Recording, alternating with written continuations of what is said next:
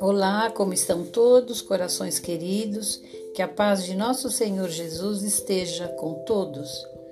Aqui hoje nós estamos trazendo do Evangelho segundo o Espiritismo o capítulo Servir a Deus e a Mamão, capítulo 16. Quem nos traz a mensagem é Fenelon, 1860.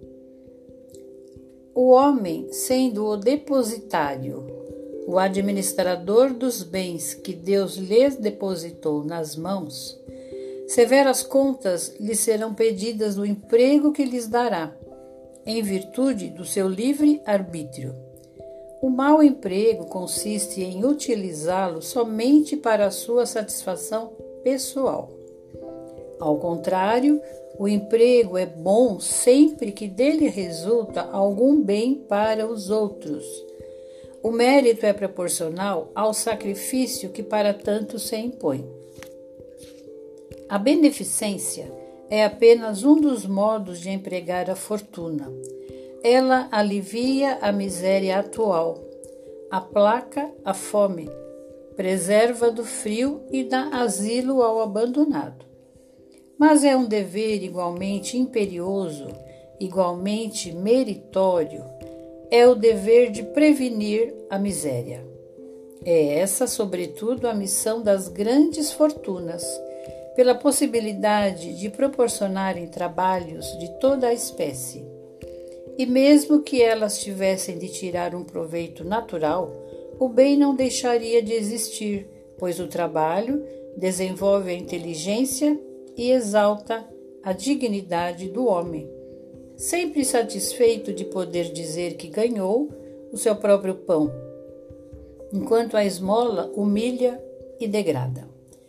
A fortuna concentrada numa só mão deve ser como uma fonte de água viva que espalha a fecundidade e o bem-estar ao seu redor.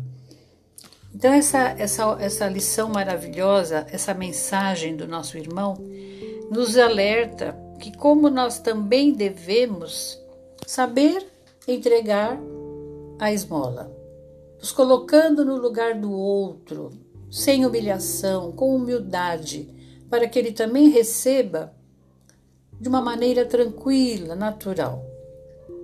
E aquele que tem o poder de auxiliar com fortunas, esses empresários ou qualquer uma das pessoas que possam saber empregar a fortuna que Deus nosso Pai lhes entregou em suas mãos em benefício do próximo. Que nós não sejamos essas pessoas egoístas que só pensam em si, achando que a fortuna é somente para si e que vai durar para sempre. Sabemos que o homem, como diz aqui na mensagem, ele é o depositário é um administrador. O dono real é Deus, nosso Pai, que colocou em nossas mãos essa providência para que nós possamos auxiliar.